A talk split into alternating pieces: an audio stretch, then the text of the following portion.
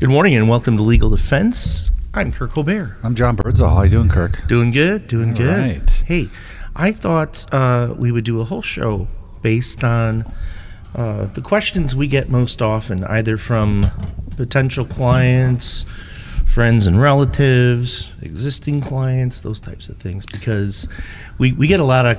Yeah, the main question I get is, how are you so smart? Yeah, I know. And good looking at the same time. I mean, and I and I'm just and I I give a, I blush and I'm like I don't know what to tell you. It's kind of a natural thing. It's clean living, I good- good guess. genes. Yeah, clean living and Good blah blah blah. No. but you know, we do. There is a there is a pattern um, of certain questions that are you know just endemic in in this business. Can I know? tell you my favorite question that Yeah. I ever got? It was this was actually on the radio show when we used to do it with call-in stuff. And it's one of the reasons why we don't do call-in stuff anymore because the questions tend to be um, ones that can't be answered um, in a particular situation, either because it would constitute legal advice or the question is bizarre that um, you can't help but uh, wonder how do I address this seriously? so uh, I took a call from a guy. He's like, Yeah, I was uh, driving my car down the road the other day, you know, and uh, this guy pulls out in front of me when I had to right away. And my wife said, Hit the brakes. And I said, No, I'm going to hit him. I got the right to hit that guy because uh, I, I got the right of way. So I did. I plowed right into him. And then they gave me a ticket. And I don't understand. Like, okay, well, um, just because you uh, n- believe that you have the right of way, and you could be right, you could be wrong, but even if you're right, there's still a duty to avoid an accident if possible. And you can't just deliberately say, all right, your fault, I'm hitting you. You can't do that, okay? And, a, and, a, and the guy was so adamant that, you know, He had the right of he way, had the right and he had the right to And hit he- this And guy. I'm like, and I'm like, well, what if you had killed the person? He's like, it's his fault, not mine. You know, I'm like, okay, well, you know, I'm telling you how it is, and if you don't want to believe me, then don't. But, um, yeah, what's a, what's a question that you've heard So many times? yeah, there's a bunch. Um, I think one of the one of the I think they fall into two categories. One is making statements to the police, and two is what the police can search. Yeah. And the, and the making statements thing is like you know, if the police show up at my door, do I have to talk to them or do I have to let them in, or what do what do I have to do? And the answer is you don't have to do a damn thing. Mm-hmm. If they have a warrant, okay, that's a different story. But typically, this is the interesting thing that people don't really appreciate is police, if they're smart, they try to nice guy their way into your door. You know, they don't. They're not showing up with battering rams. You know, they only do that when they have, um, you know, a no-knock warrant that allows them to do that, which is a whole nother hall of shame. But um, uh, but you know, when they show up, they they're just like, hey, you know, we're just here to talk to you. You know, we just have a couple questions. Would it be all right if maybe you guys want to come down to the station, or we can sit down here? What do you want to do? Mm-hmm. You know, and they won't tell you what they want to ask questions about, and it's all very mysterious. And you're just like, what's this about? It's like, well, you know, let's just sit down and we'll tell you about it. You know, and so what should you do in that situation? Well, most people are taken aback they didn't have any notice the police were going to show up. They didn't understand, you know, that that really what the game was that's being played on them right now, and so they'll and invite them in, and they'll because they want to know. And so the only way you're going to find out what's going on is by playing their game. That's because they set the rules. So, um, so people do that, and then they start to make admissions. And of course, since you're not in custody, they don't have to tell you, you know, about Miranda or your rights to a lawyer or any of that. So the smart thing to do, and even though it might make you feel uncomfortable to do this, the smart thing to do is say, look, um, the police are at my door. They want to talk to us. Um, they say we're just witnesses, or they say they just want to talk about you know something innocuous. But you know, um, I'll tell you what, we'll come talk to you when we have a lawyer. Yeah. That's the correct response. Right. But that's a tough, tough, tough response. It is. It is, and that's one thing that the nuances of that type of situation are so um, widespread and, and so many different ways that this kind of thing can come up. But I, you know, I usually tell clients this, and that is, police have two basic functions in society. One of them is when you're you're lost and you need directions, or you got a cat in a tree and they got to come and get a ladder to get it out, or whatever, like something like that. Is that from Dennis the Menace? I don't know, but The guy where they just shoot the cat, but there's you know, that. Yeah, right there. yeah, he called the police. There's a cat in a tree. Okay, boom. it's not a tree anymore. Anything else we can do for you? But the other function is as uh, you know, as law enforcement, and in other words, gathering evidence, gathering information, and then uh, packaging it up and referring it to the appropriate authorities to, for what goes on there. And it's it's recognized in our Constitution and the way that our rights are designed to protect us that that is an adversarial process. Now, one thing I know that we're going to do a much more expanded presentation on is the, the recent acknowledgement that there is a problem. It's been brewing in our society and, and taking on new significance, and that relates to uh, should the police be allowed to lie? And you, Oh, you and I both know that they can. All right, but um, along these lines, and to answer this question, the reason why no one should talk to the police um, when they're being told they have the option to do so or not. Now let's take a step back. If they say we have a warrant, we're coming in, you should let them, okay? Because you could be charged with an obstructing or something like that, okay? And if they tell you you have no choice, we're here on an order, blah blah blah. When they make when they go that far and they say you have no choice whatsoever, then you that's an indication that it's a scenario where you pretty much have to. Now, that being said, that almost never happens. And what we're really talking about here is the the paradigm example of the police come to the door. You may be, uh, you know, under investigation for something. You may not. You may have done something wrong. You may be completely innocent. But in all those scenarios, it's just as important that you exercise that right to remain silent and don't engage them on their terms. Now, there was a, a great opinion piece, and I don't know if you saw this, John, in the New York Times quite quite some eh, I don't know how long ago it was, but um, talked about whether or not we're finally at the point where we recognize the the risk of obtaining um, you know involuntary, unreliable information. Should we re-examine the rule that says the police can lie to you? And uh, it was a great piece because it talked about how even such things that you and I are very familiar with, like the Central Park Five case, um, that Yep. was notorious and a very prime example of even what was that in the 1980s, I believe, right? Right. Where um, also notorious for the fact that it was when uh, our ex-president put a full-page ad asking for the death penalty to be brought back um, to New York State, which fortunately didn't happen, but that was the impetus for that. But going back to that case and others, that, uh, and we look at some of the economic, uh, social, and racial disparities that occur in our system. And I can tell you from firsthand experience, and you can do the same thing, John. There is a, problem when, you know, I'm just going to use a, a black kid as an example because that's what was involved with the Central Park Five. Um, and the police are there telling you things that aren't true. And in that person's mind, it's because of you know circumstances that they've been exposed to uh, on a constant basis where there is no faith or trust that the police are interested in either justice or the truth if you know that if you have that belief. And then here they are lying to you. The message uh, oftentimes is this isn't about what happened. This is about how bad i'm going to be in trouble. And then it becomes trying to save your losses regardless of whether you've done something Yeah, you're talking about like false confessions, and that is a huge, huge issue. But you know, the concept of police being authorized to lie uh, about all sorts of things, and I know we're going to run out of time at this segment, so we'll pick it up when we come back. But um, there is a bill currently pending in New York State to eliminate this, to ban this.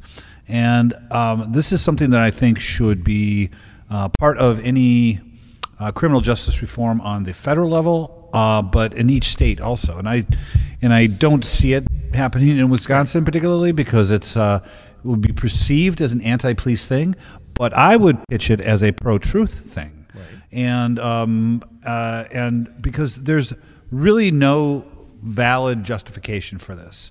If, and and by the way, this is nothing that was ever like passed by the legislature. This is something created by judges over the years, case law, right? Created by judges who said, you know, it's okay. You know, the statement's still voluntary because even though they they uh, lied, they corroborated what he said. So blah Let's blah Let's talk blah. about the rationale behind it when we come back right after Got these it. messages. and we're back. I'm sorry. We uh, the the red light came on right when John was taking a bite out of it. No, everything's fine. I, All right, all right. do not even know what you're talking about. Okay. So, um, the source of this uh, rule that police can lie is where?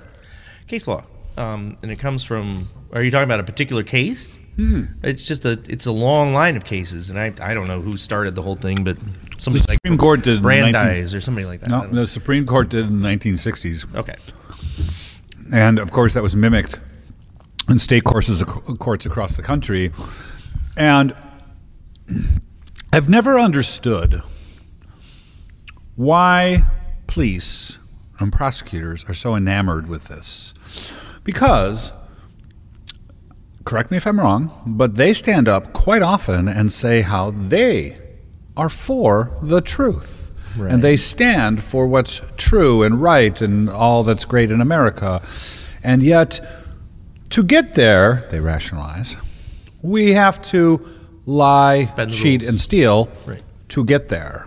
Well, okay, I- maybe I'm okay. Maybe I'm crazy, but those seem like two very incongruous things. Right. It's like trust us. We're going to lie, for, but for good reasons. You know. Yeah. Um, but the the the most often quoted language from that line of cases is, um, i- i- sometimes in order to get to the truth, deception is required. And what is our safeguard against unreliable confessions or evidence being produced? Produced?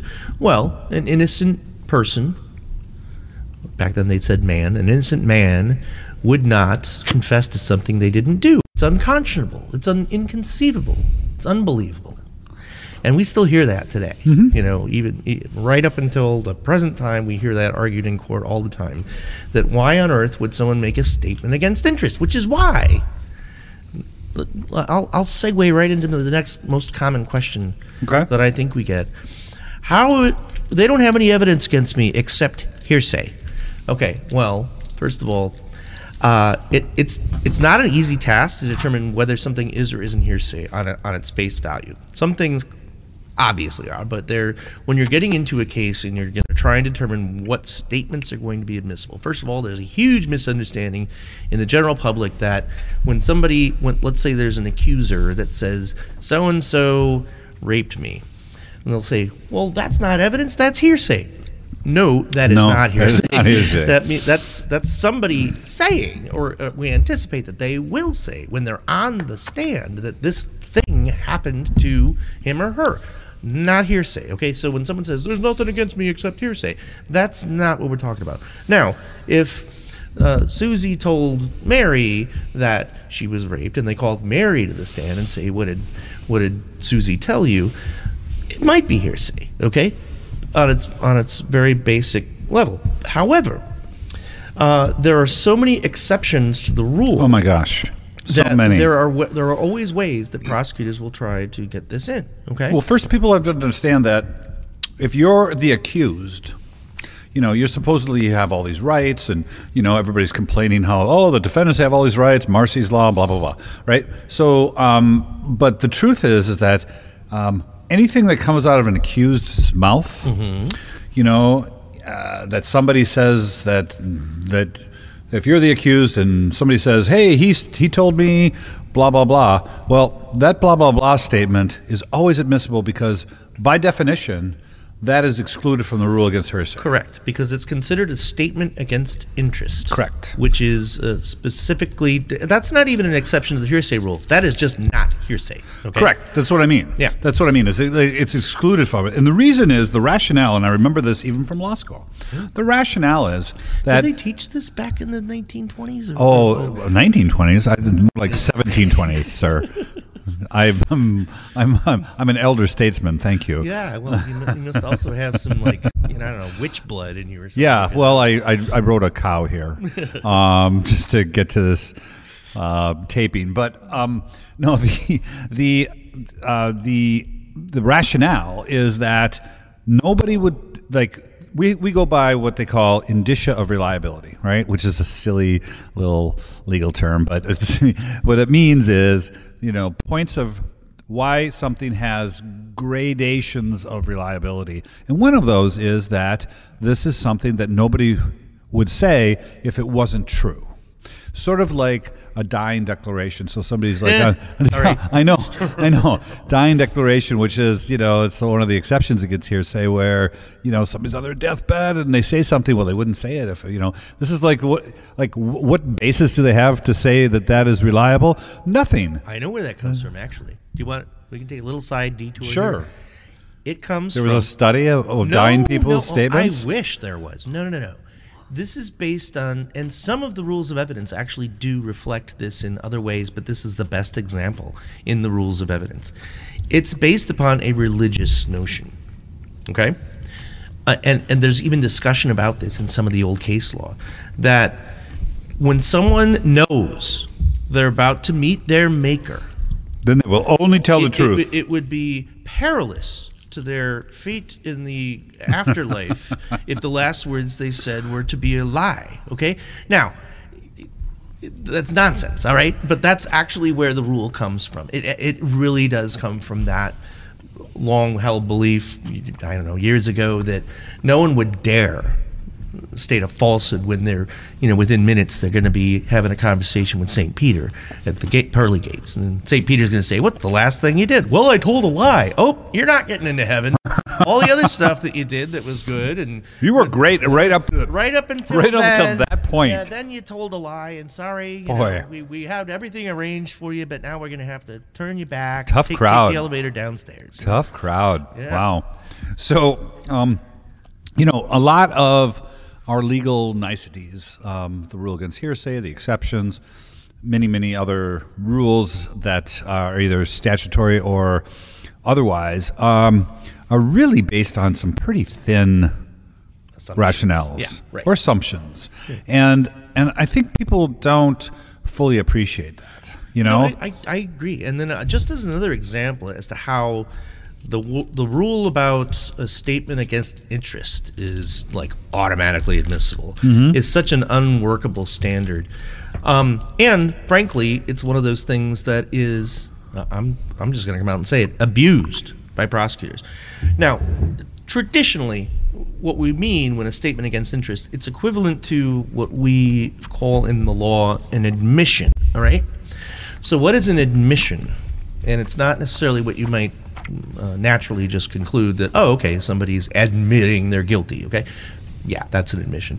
But what has it's been used, this concept has been used to get in other evidence as a kind of a squirrely way to argue that it means something in the case, even though it's not what we would normally think of as an admission. And I've heard this argued by prosecutors in court as the defense, we're entitled to say, no, no, no. Just because the defendant said something doesn't mean it's admissible, unless it's truly an admission, because that's what takes it outside of the hearsay realm. right, right, But then what we hear about prosecutors is, well, anything they say is actually an admission. And, and I always respond by saying, no.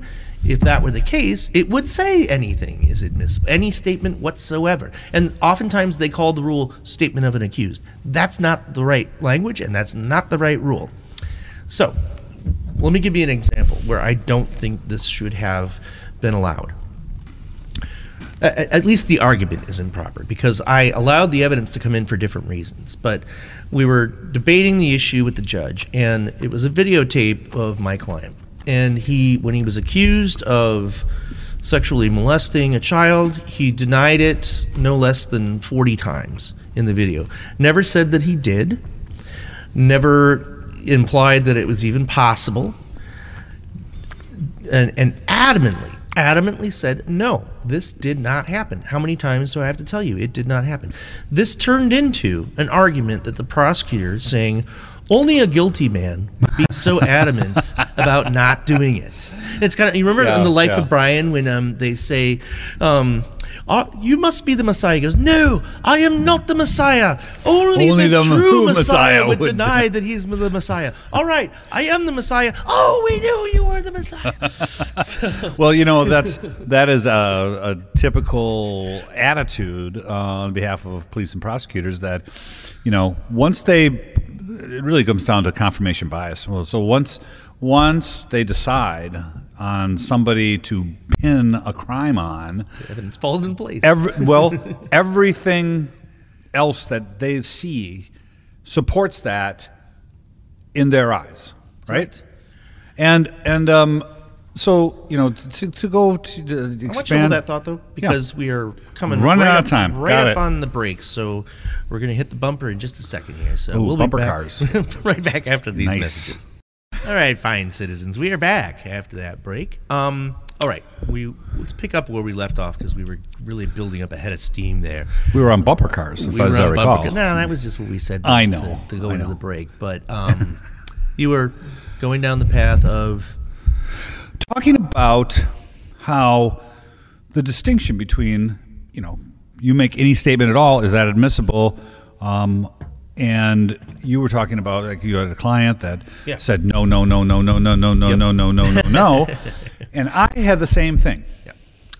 and I fought tooth and nail uh, to, because uh, what the prosecutor wanted to do was play, I think, about four or five hours of taped interrogation where my client just denied, denied, denied, deny, and then he would tell a little bit of different story, and then they talk about that for another hour, and then, but it was still a denial, denial, denial, right? And I pitched to the judge. I said, Judge, you know, this is just, you know, just because somebody says something doesn't mean it's admissible. Same thing that you did. Right. And of course, that fell on deaf ears. Because because he just felt like, you know, th- that what's the harm? How is he going to get reversed on that? Right. right. That's exactly right. Well, I, I will tell you this. Um, that's not the appropriate way to bring out inconsistent statements. There's a specific procedure that prosecutors are required to follow. Well, we are too, if you're going to impeach somebody. Okay. Now, remember, one thing that's kind of kooky, it's a polite way of phrasing it, but bizarre. I don't know. One thing that's that I don't like, let's put it that way, about this rule is that let's put it in the context of what does the right to remain silent really mean at trial under the 6th amendment, all right? It means that the state cannot is not supposed to be able to rely upon you to convict you. Correct. So that At a, that's a, at a most fundamental that's level, most true. fundamental level. That's what it means. Is that you can't be required to participate in your own prosecution. Now, technically, what that means is that at trial, when the uh, prosecution's presenting the evidence, they can't call a defendant to the stand adversely and have a star chamber like you know interrogation where they they, they put the person on the spot. Now, the reason that we allow all this other stuff is because that right to remain silent has presumably not been exercised at some previous point in time. And, but isn't it true also that what our founding fathers, I mean, the founding fathers make regular appearances on our radio show. We should have like credits Yeah. at the end where Yeah. it says, We should "Founding maybe come up. number one. We, Ben should maybe come up with a different name for them. We could. You know. Yeah. Um, I can't even think of anything right now. Like right now, we might call them the founder. the greatest generation. Uh, no, that's already that's already been used. Yeah. Um, I don't know. uh, Those guys wearing white wigs. How about that? guys in white wigs. Yeah. Guys in white wigs. okay. Wow. Okay. Okay. The guys in white wigs had this notion that it should be difficult for the government to take away rights from you. Because in the balance of power, the people, you and me, everybody listening to this show, regardless of whether you've actually done something right or wrong, um, the government shouldn't use the you know the uh, justice uh, vehicle in order to squelch uh, freedom of speech, in order to control people in a way that has political motivation, in order to, because that is one thing that can happen and has happened in the history of our country, is that the government, in order to obtain an additional step of power over people, the justice system becomes one of the tools of that machinery. We can step back and say this is all about, you know, the righteous motive of protecting people and, and empowering victims and all these other things that we hear. But the bottom line is that this process has never been. The men in white wigs did not envision this as a way where we would always get to the absolute truth of what happened. No. This is a balance of power between the people and the government. And who was it? Lord Coke that said it is far better for a thousand men, uh, uh, guilty men, to go free than one innocent man to be convicted. And and that philosophy, although Lord Coke was English, was built into our system as to where where we stand as it relates to protecting uh, somebody who is having adverse action taken against them by a government entity. because before in the colonial days and uh, and in jolly old England, um, that was very common to force somebody to make statements. And of course, um, when they just refused or whatever, that was taken as a sign of guilt. And um, as you know, and maybe as a lot of people don't, uh, there is, and it's like a rock um, a bedrock principle of uh, constitutional law that you can't make a negative entrance over somebody's silence. Well, it's because it's a right. That's and it because wouldn't it's be a right if it's you, a right. Yeah. And for example, I was in a trial many years ago, but it was a federal trial, and we had multiple co-defendants. And so one of the other lawyers, during his closing statement, said um, to the jury, "It's like." He was telling, talking about his client, his client, his client, and then he turned to my client and he goes, "And we didn't hear one word from him about about how you know he didn't refute one bit of that." And I was like, "Objection!"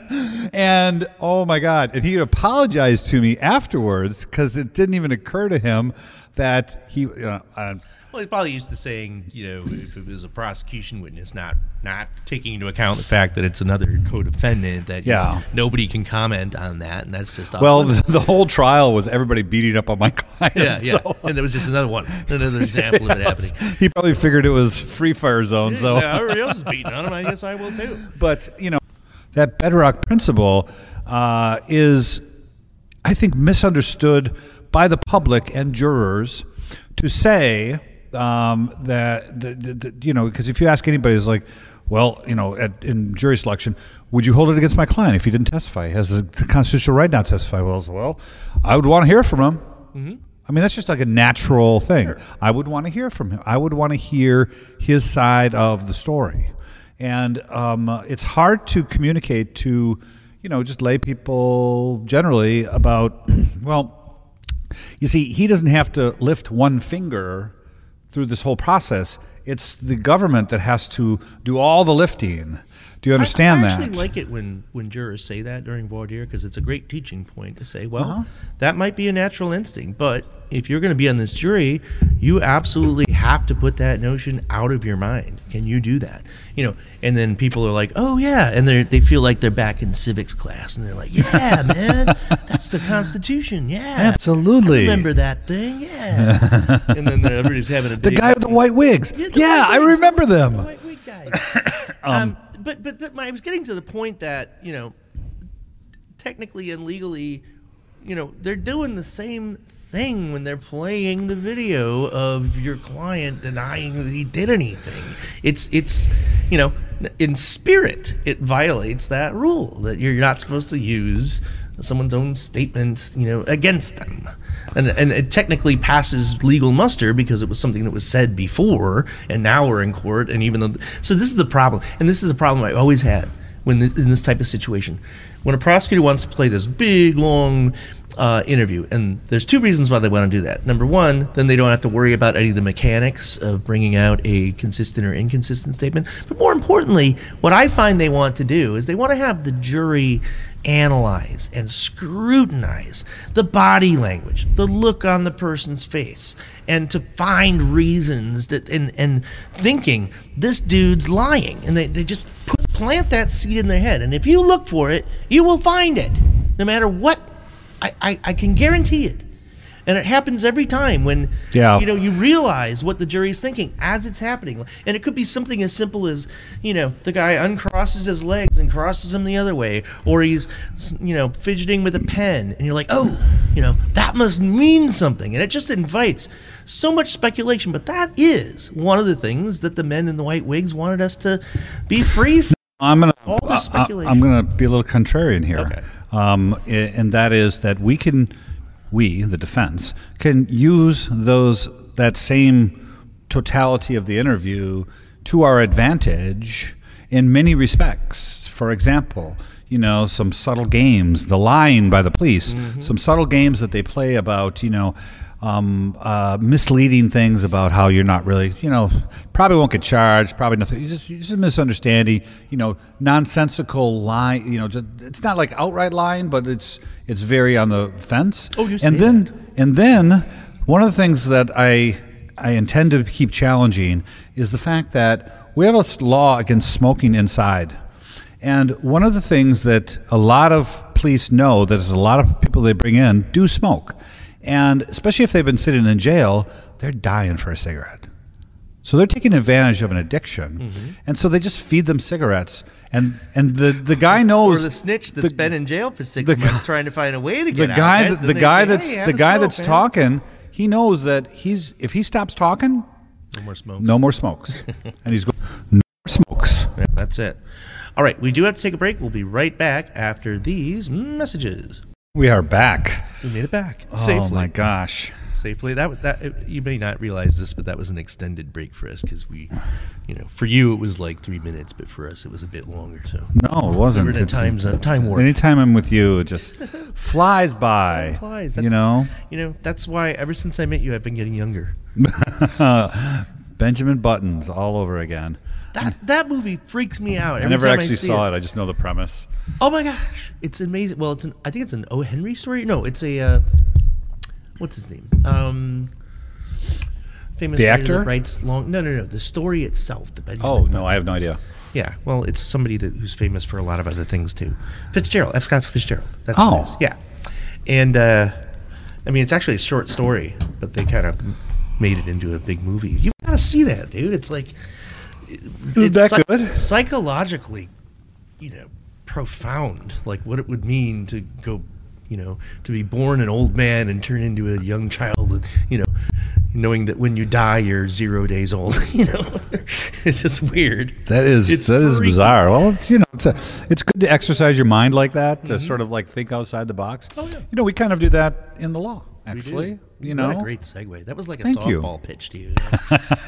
you just cleared the lane for the layup. Yes. Um, so, but we really do, you know. I mean, and, and that's one of the things that I'm disappointed with some lawyers is I, I see a laziness where they could be really stretching themselves to protect their clients better by uh, by thinking about things in a different way and coming to a different perspective instead of getting into this automation, robotic sort of um, assembly line uh, uh, view of how things work. And the problem is, is, of course, that it's built that way. And so if you start to think outside the box and disrupt things, people get upset with you. Right. And my response to that is, too bad. Please be upset with me Talk to the men in the white wigs. the- if if if I if you're upset with me and I'm being and I'm not being obnoxious, I'm just being a polite professional, and you're upset with me, then I'm doing my job. right. Now I know that That's I'm doing not- my job. it's not our job to be friends with the prosecutor or the judge. Yeah. You know, and, gr- great, great example of another question that we get all the time. Uh, I talked to this little lawyer. He says he's like best friends with the judge. They play golf every Friday, and they they, they play sheepshead on Saturday nights. together. so therefore, So I, he says that uh, he can work out a deal with the judge and that uh, everything will go great for me because he's got it in. Well, first of all, um, if any of that were actually true, it would be highly unethical. That if someone suggests, if they actually did follow through and say, "Hey, Judgy Wudgy, I got this." Friend of mine, can you cut him a break? And they're doing it over the sheepshead.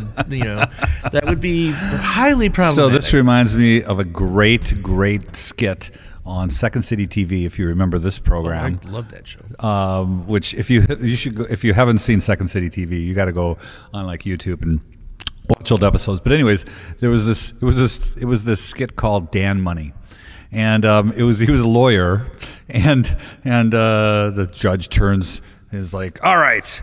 Uh, prosecution has stated their case. Defense, what do you have to say? And he goes, and he stands up very dramatically, and he's like, "Well, judge," he's like looking kind of like around, like you know, kind of like like see who's looking, and he walks up, and he and he just walks up to the the judge's uh, podium, and he starts like taking hundred dollar bills. Yes, he just starts putting them on. I think you're going to find this very persuasive. and then the judge grabs the money and goes, You're right, I do. so, um, Judge, you tell me when I've been uh, arguing yes, long enough here. To let me know. you. let me know when my argument just- has you reached critical gavel. mass. Yeah, yeah, you know, I'll yeah. just keep so, on, you um, know, but you know, down the money. to your point, I mean, I think that that transactional view of um, justice is one held by a lot of people, including our ex-president. Oh. Um, and and they, you know, the suggestion by lawyers that you know their relationship with the judge is somehow going to, you know, get somebody off to coin a phrase is is um, I think extremely misleading and extremely dangerous. dangerous is the right word You know? because well it, it should be obvious that that's not allowed and if people think that there you know hopefully there aren't secret uh, discussions and agreements that are held in the back room and when those things do happen they usually get ferreted out and people get in trouble for it. It's happened before. Um, you know not too long ago it was going on in certain counties to the north of us um, and where prosecutors were actually receiving money from defense lawyers, and the, judges, some of the judges were allegedly in on it. That's like old school Tammany Hall stuff. I don't know. I mean, Yeah. It feels that way. But uh, when someone comes, it, the, the thing that's most problematic about it is. A, a licensed lawyer that has to abide by the rules of ethics to suggest to a potential client in order to get their money into their bank account that there's something special about their relationship that is going to that that's that's more offensive than the act of actually potentially doing the bribe is is tricking a client into that. So I think it's shameful too. it is shameful. Let's just and say what it is. you know, I think it's part of my normal introductory meeting with the client when they, when they hire me that I say, look, one thing that just to dispel any ideas that you might have from watching TV or the movies, or if you're a big fan of The Godfather or whatever, um, uh, Fredo was a chicken, by the way. You know, that's the name of a pizza in a, of a plate, the pizza place we go to. It's all it's all like uh, Godfather based pizza names, and one of them Perfect. is Fredo is a chicken, like chicken Alfredo. Yeah. Anyway, um, so I sit down the the client. I say, look, um, I don't know what you've heard, but if you testify, you are going to tell the truth. You're not ever going to lie. You're not, I, this is not about you making something up. It's about you. Anything you say in court will be the truth. Okay. On top of that, we're not going to bribe anybody. We're not going to kill anybody. We're not going to tell anybody to make something up. We're not going to do any of that. All right. It is what it is. So get that idea right out of your mind. If even for a second you think that things are supposed to work that way, they are not. And we are going to do this the right way. And you know what? People that try and do that stuff, number one, they always get caught. And number two, it that that really does um, sort of it's an insult in the face of what we hope to be the integrity of our system. Look, this is the United States of America, and we claim that we are the best j- justice system that's ever existed in the history of mankind. And to suggest that uh, there is a slimy, sleazy way of doing this that somehow is better than the protections we have under the law is insulting. To I mean, Yeah. You know- get out of here. And, and I've won, and you have won countless trials, countless cases. I don't even know how many acquittals I've had over my. I lost count a long time ago, but it's always through good, hard, honest work where you you challenge the evidence and you Absolutely. protect that person by using the law, and that's that's what feels so good about this job is when you can protect someone from an unjust result because you tried hard and you didn't and you did it the right way. Yeah, I couldn't have said it better. You know, and and honestly, here's the thing: the idea that you know, like that's in um, modern media, you know, in some of these stupid TV shows about how the criminal justice system works, it's always like they uh, they're portrayed as the uh, the prosecutors are just like hard working, scrappy, you know, truth telling, you know, hard working folks, and then the the the Scrappy, I love yeah yeah, and the and the and the defense lawyers are Armani suit wearing, Yes. slimy, bribing, you know, Oh, you've been- unethical. I know you say you don't really watch Law and Order, but that's that's what it is. Yeah. Every defense lawyer is like a slimy, squirrely. Yeah.